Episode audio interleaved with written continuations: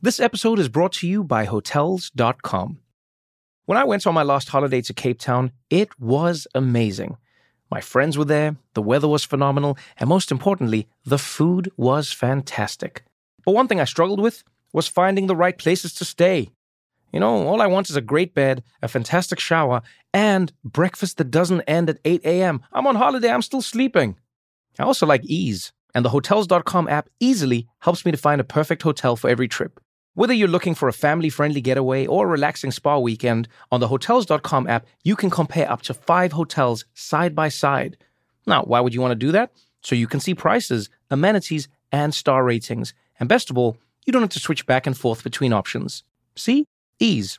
So start planning your next getaway and find your perfect somewhere in the Hotels.com app today. This episode is brought to you by Skinny Pop Popcorn. Perfectly popped, endlessly delicious. Oh, so light and crunchy. Skinny Pop Original Popcorn is the snack you've been searching for.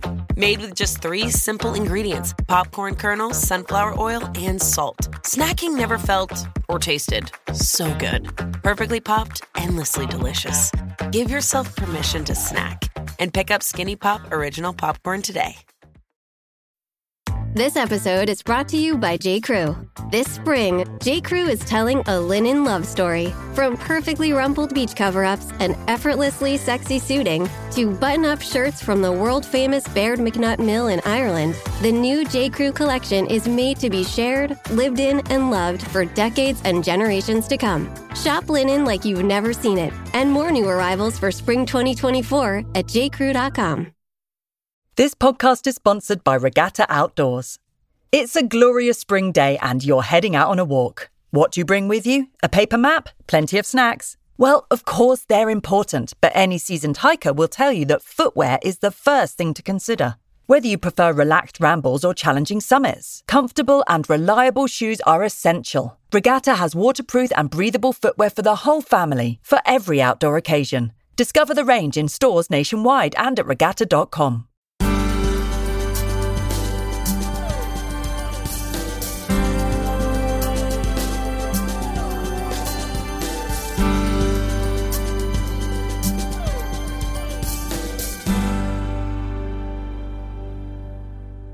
Hello, and welcome to the Countryfile Magazine podcast.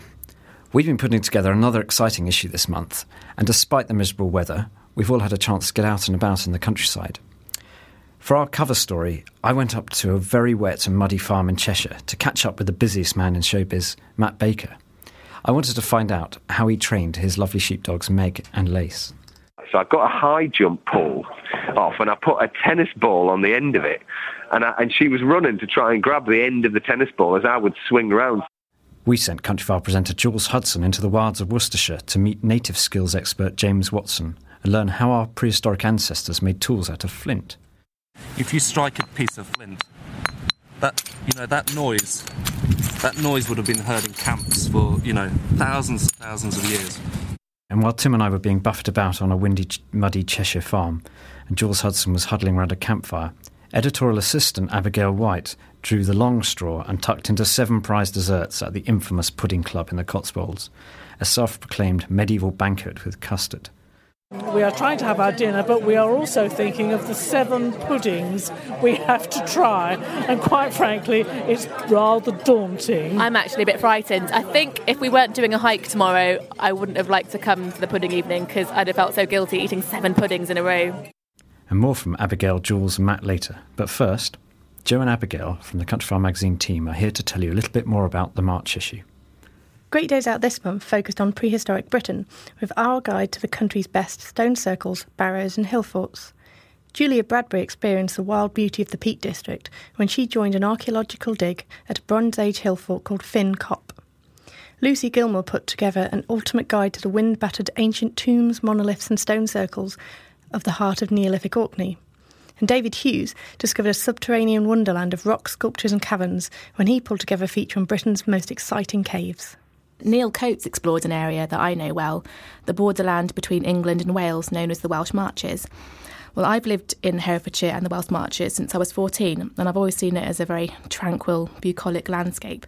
And I had no idea it had such a bloody past, and that for centuries This land of cider orchards and sleepy cattle and valleys were rife with bloody battles and sieges. But first, our cover story on Matt Baker. Now, most of you may know Matt from his, his role on Countryfile, where he's been presenting the show for about two years. But recently, before Christmas, he had, well, enormous success on the Strictly Come Dancing show when we saw another side the light footed, snake hipped Matt Baker, paso dobling, rumbering. Um, and this obviously caught everyone's attention, and now he's bagged a job on the One Show as well as Countryfile. So, I wanted to find out a bit more about Matt beyond beyond the dance floor, Matt beyond the One Show sofa, Matt the man who sort of grew up on a Durham Dales farm among sheepdogs and sheep. Just find out a bit about what really makes him tick, and particularly how he came to train his very first sheepdog. My first, my very first dog myself was um, was Lace, and that was when I was 14. And yeah, she was. That was when I wanted to really start myself with with sheepdogs, and um, and you know, have my, train it myself and all this, that, and the other. And I remember coming home from school, and collie, um, she? she? was a collie, yeah, border collie, yeah, yeah. And uh, I remember coming home from school, and I opened up the stable door, and she was in there, and I didn't know it was. I didn't actually know that that was when it was going to start. And Mum had been out and got got this dog, and I came home, and she said, "Oh, you know, I've got a surprise for you down in the stables. And I went down and opened it up, and there was this tiny little collie sat there in the basket, and uh, and that was her. And, and and and it was, you know, she felt that I was at the age where, you know, I needed to know about responsibility and all of that kind of stuff, and having the animal, you know, as my own, as opposed to kind of relying on them all of the time to feed the family animals. And um, yeah, so instead of getting a hamster, I got a, a collie. So I started doing a little bit of work with Lace and just kind of, um, you know, training her up. What I used was I used a football because all all my experience with dogs beforehand had been through play and messing around and just being out and about. So I thought, I wonder if I can apply the same kind of skills or the same kind of techniques to creating a sheepdog. So I'd have a I'd have a football and I'd get her running round me and running round me with a football and just go and come by in a way. So you've got come by, which is clockwise, and you've got anti-clockwise, which is away. So you'd see that instinct start coming, and then I'd send her out, and I'd keep the football in the middle, and I'd stop her from running into it and running into it, and this, that, and the other. And then I'd just put commands to that. And then eventually I realised that as I would say away, she would be associating that, and that's how we did it. So I never even introduced her to to start with at all. And then I wanted to get her going wider because she was running in a little bit too much. And me having sport, quite, quite a sporty background, I'd have all sorts of kind of weird sports equipment around in the barns and all of that. So I got a high jump pole off and I put a tennis ball on the end of it and I, and she was running to try and grab the end of the tennis ball as I would swing around, so I'd get her to go further her flanks to get wider. So I used her, you know, a, a high jump ball and a tennis ball and all this, that, and the other. And then what I would do is I'd lift it up high into the air, and as soon as I did that, I'd shout her to lie down. So she, so then she'd start lying down as the high jump pole went. I mean, it's utterly ridiculous. So she didn't know, you know, she wouldn't know what, but it's, it's all, it's in them anyway. It's an yeah. instinct that you've got to work with. I mean, that's the beauty of sheepdog trying, and that's what I love so much and then I went to the ATB classes, sort of knowing that she could, um, you know, I didn't want to spoil us. I didn't want to put her in with sheep or anything like that because I knew I was going to go to these courses. So I wanted to kind of just turn up, but knowing that she was going to listen to me. And uh, so anyway, we walked up there and I had my little wax jacket on and off we went. And uh, it was, and there was all loads of farmers and all of that in this little group. And uh, there's me just stood there with my crook. And, uh, and anyway, I, I let her off a lead and I thought, what is she going to do here? What's it going to be like? What is she going to happen. And Derek, who was there, he took he took a little little lead, uh, took, took her by the collar and he walked her up and he said, oh, "Well, I'll just I'll just have a little look." I said, "Look, she's really fresh." I said, "You know, she's never seen sheep, she but she does. I think she knows her commands because I told him." And he, you know, he thought it was quite funny the fact that I'd done it with a football and a high jump ball and everything. Anyway, so uh, he, he he set her off and he set her and he he used his experience and put her into positions and moved around and just watched her natural flow on the sheep and. um anyway, he came back and I was like, oh gosh, what did he reckon? And he walked up to me, clicked on the lead, and he said, well, he said, there's only two things wrong with that dog. I said, is there? I said, oh no, and I was gutted. I was like, what's wrong with it?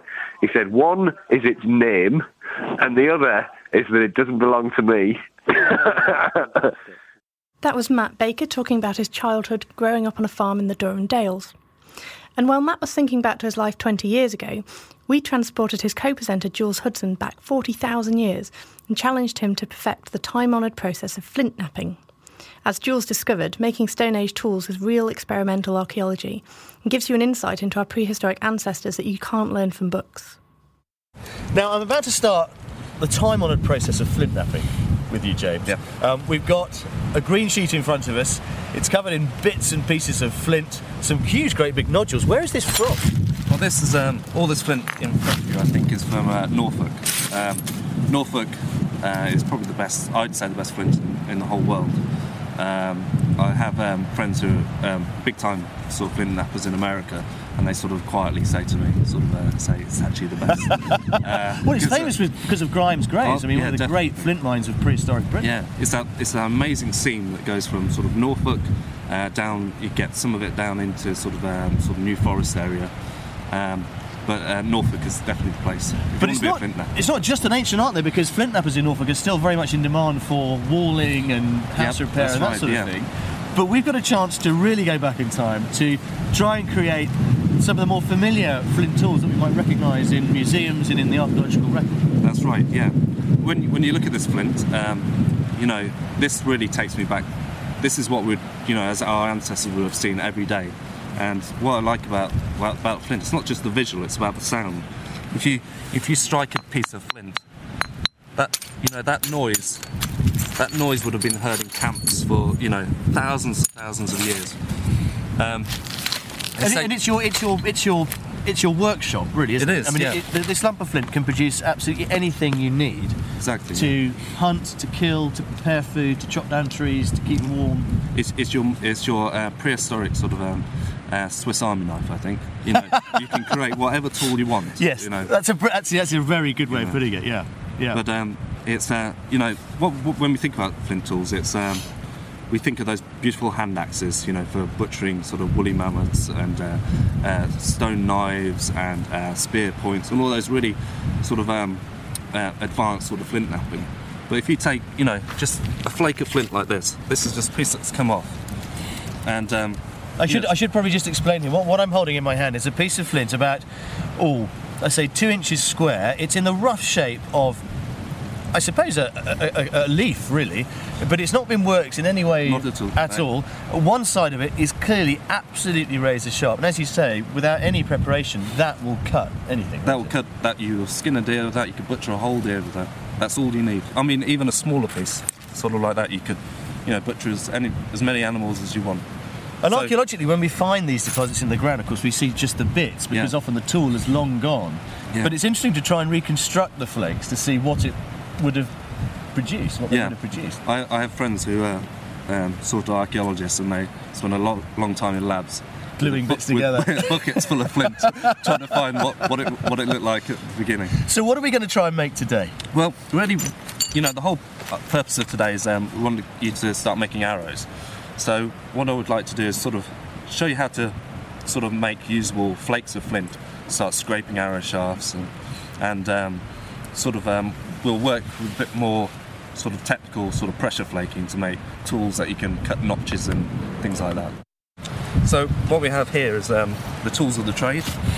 Um, when you're working stone, you know, flint, there's lots of other stones, you know, all around the world. There's things like obsidian and uh, novaculite and jasper and Jadeite. jadeite, lots lots of knappable stones. But you know, in Europe, what we had was flint, and um, to, to work flint, you know, it's really hard.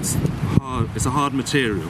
Um, as I said earlier, you know, Norfolk is the best flint. It's um, uh, you can get s- such beautiful flint that um, when you when you hit it with another stone, it, it sounds like a when you're striking a glass. Well, I'm picking up this hammer stone here, and these, I mean, it's nice to see yours worked. I mean, this is because it is experimental archaeology, Yeah, isn't it? for sure. Mm-hmm. But this is the stuff we find in the ground when we're digging up prehistoric sites. You can just imagine, you know, thousands of years ago, as you say, that's the sound that would have echoed around every settlement Yeah, in Northern sure. Europe. Yeah, definitely. The, No, these the, the stone you have at the moment is what's called a soft hammer stone. So it's a, s- it's a stone, but it's um, if you compare it to this one, this is a hard hammer stone.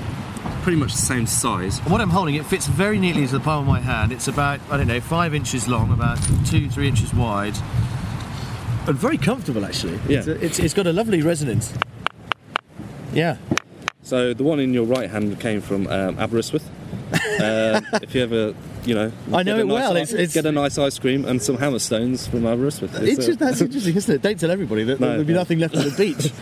yeah. Okay. Um, so what we start off with when we work a tool, uh, when we work stone, we start with hammerstones and then we move on to uh, antler. Antler is what's known as a soft hammer.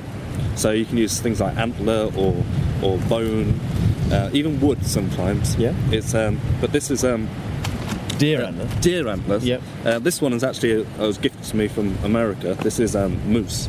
Wow. Um, so if you feel the weight of that, Good heavens, that is that is actually quite heavy, isn't it? yeah. So that's only a small part of the moose's antler. So this is this is the sound of Aberystwyth Aberystwyth. Beach on our great big flint nodule, and this is moose. totally different sound. Yeah, interesting. So what I'm going to do is I'm going to pass you the pad. Okay. Now, this is essential. If you're going to have a go at this, Yeah. make sure you do protect your your thigh. Very it's- important. Uh, It's like breaking Yeah. a glass bottle on your leg, isn't it? it really is. Yeah.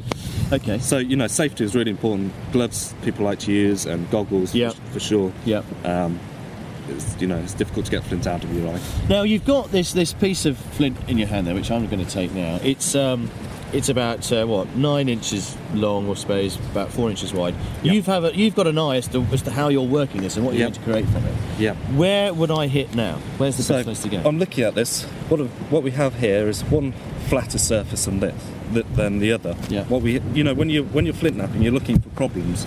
It's a bit like a chess game. You know, you just see, prob- you know, how to conquer problems. Yeah. So what I have here is what I call a problem is this big um, sort of uh, raised area. Yeah. We want to get this nice and flat like this. So what I need to do is sort of look at the piece and um, try and work out how to remove that. So when you when you hit uh, um, your your flint, you're hitting it on the your the reverse side. the reverse side. Yeah. So what I need to do is create what's known as a platform. Yep. Now, platform is the area where you where you strike the stone. Um, so here, what I'll I'll just quickly do for you is create a platform.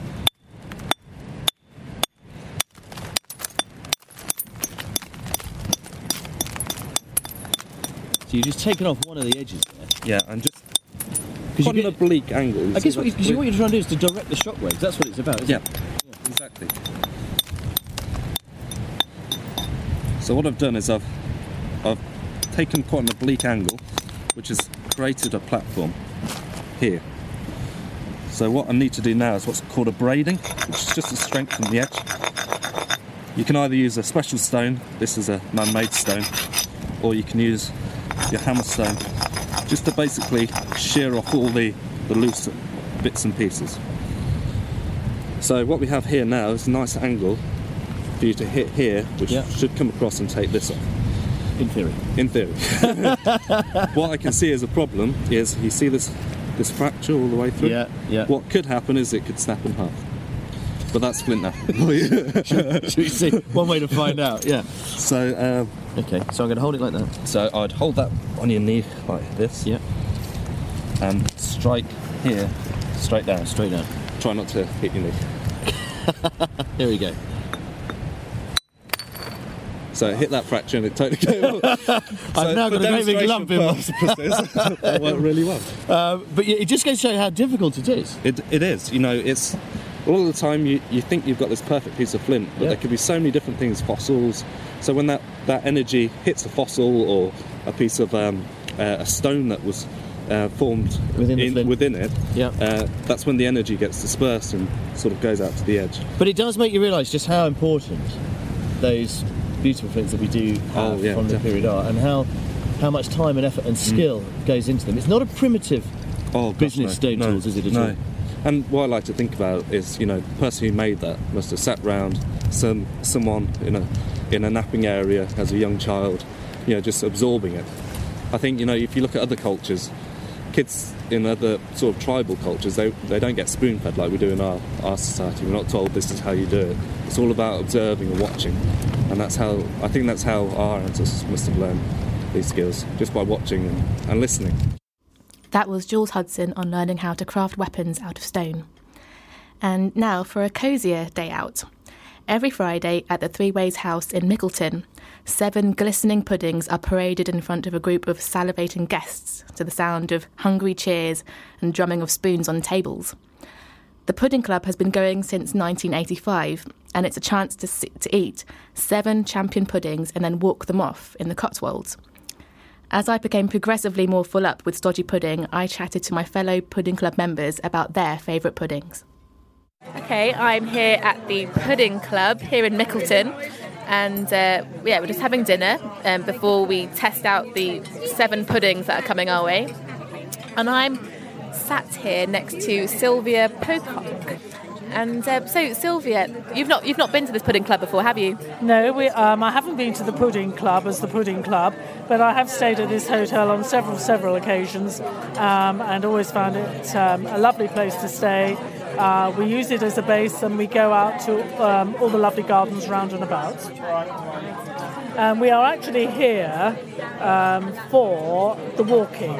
Uh, we're going to do two days walking starting tomorrow, but it's um, just our luck that we've chosen a weekend when the Pudding Club is meeting on this Friday evening. And um, we are trying to have our dinner, but we are also thinking of the seven puddings we have to try. And quite frankly, it's rather daunting. I'm actually a bit frightened. I think if we weren't doing a hike tomorrow, I wouldn't have liked to come to the pudding evening because I'd have felt so guilty eating seven puddings in a row. Yes, I do agree with you. And, and at the moment, I can actually feel sort of seven more lumps appearing on my hips. That's all right, we'll Weight work it off. here we come. We'll work it off tomorrow, we'll work it off. Right. So, Sophie, what did you have for your first pudding? Uh, my first pudding was the sticky toffee and date pudding, um, which was very nice because I'm not a sticky toffee and date person, but it was very, very nice. Um, and marks out of 10, probably 8, something like that, but very sweet. So, was that a tactic of yours to ch- go for that one first? Uh, no, no tactics at all. I just swanned up to the servery and said, I'll have that one, which happened to be sticky toffee and date. See, I, I went for the um, very chocolate pudding, which I like? Oh, that was beautiful. And because chocolate pudding is probably one of my favourites, so I thought I'll go that for that one first, just in case I'm too full later to have it. So do you Um, suggest I have chocolate pudding next? I'd say yeah, yeah, Right, and then. probably save the the um, the cold pudding till till last. Yeah, Charlotte to last. Yeah, yeah. Do you think we're going to get to the end of seven puddings? I, I don't think I'll I don't think I'll be able to. No, to nor take me. it. I'll have to undo the top button of my jeans. I think. Well, as you're only a size six, it doesn't really matter. And we are going on this fantastic walk tomorrow. So we should get rid of it. Yes. After a very filling breakfast. Right, I'm tucking into my third pudding of the evening, which is the spotted dick, which a few people have said they're not too happy with, but I quite like it. I'll probably give it about an 8 out of 10. But so far, um, the Sussex Pond pudding is winning. And I've never had the Sussex Pond pudding before, but it's basically suet on the outside, Whole lemons, yeah, butter and sugar on the inside. And then it, as it cooks, the inside forms a pond. So the lemons melt down Hmm. with all the lovely sugar and butter. And you get, well, you do get a pond in the middle. a lovely moist hot pond. Definitely, definitely. Well, I think that's been my favourite so far, but I'm seriously doubting that the fact that I can. I don't think I can carry on. That was our very own, slightly larger Abigail talking about her efforts to eat seven stodgy puddings in one night. Brilliant effort, Abigail. Um, quite envious about possibly the first two puddings, but seven? Did you manage seven? I couldn't manage seven, but one lady did. I don't know how she did it. She had to sort of unbuckle a, a loop or two. I Did think she, did afterwards. eat any of the? Because you had to eat a main meal first, didn't you? I think that's yeah, the problem. It's not a, a huge main meal. It's just sort of a, sort of light main course. Um, A light sort of Yorkshire pudding. Yeah, beef Welling- sausage. beef Wellington. yeah. I think it was. I think it was chicken casserole, from what I remember. Hmm. So I suppose it was quite heavy, really. But um, And did you? You didn't have to make the puddings; they made them for you. Oh Is no, that they've right? got they've got a team of chefs there behind the wings, sweating it out, making all these puddings. And then they force you to sweat it out as you eat sort of Yeah, heavy, steamed, spongy, Yeah. toffee, chocolatey, jammy. doughy. You're making it re- relive it all Making again. sweat thinking about it. yeah. But, I mean, um, it sounds it sounds great. And you went for a walk after to kind of Yeah, the slim down following again. day we went for a ten mile a ten mile hike, which was a definitely waddle. enough. Was it more of a waddle than a hike? Well, it's very impressive. Joe, have you ever done anything like that? A sort of eat-a-thon and then a walk-a-thon? I have done lots of weekends which kind of revolve around food and then walking. It does make you feel a lot better Yeah. knowing, I mean, you can eat a lot more knowing that you're going on a walk the next day. I always, I always find it takes, with a walk, uh, after a massive lunch, it's half an hour of pain. Yeah. And then suddenly, it's like any walk, it takes half an hour to get into your stride. Hmm. And suddenly you feel all energized. And it's, it's the funny thing, I've always felt that 20 minutes to half an hour, Hmm. once you push through that first barrier, you can walk for 10, 15 problem miles. with the, the Cotswolds, though, where, where the pudding club is, is the first half hour is generally up a steep escarpment, isn't it? Yeah, And that that's that that's the was really hard. I Yeah. really felt It's like half an hour to get to a flat top. yeah. By then you're fine. But yeah, that must sort have of an easy walk after the first after the first few miles. The trouble with, with me when I go on long walks is I do bring a huge packed lunch with me. I bring lots of cake and lots of chocolate, and I feel like I'm kind of defeating the object of wanting to get fit Yeah. by just eating really unhealthy food on the way. It's important to have those little rewards along the route. No, I think you're absolutely right. You can't put on weight if you're a big walker. Well, that's it for this month. Thanks for listening, everyone. And as ever, if you'd like to learn more about the traditions and stories behind our landscape, or find out what to do in your spare time in the British countryside, pick up a copy of Countryfile magazine or log on to countryfile.com. Thanks for listening. Bye bye now.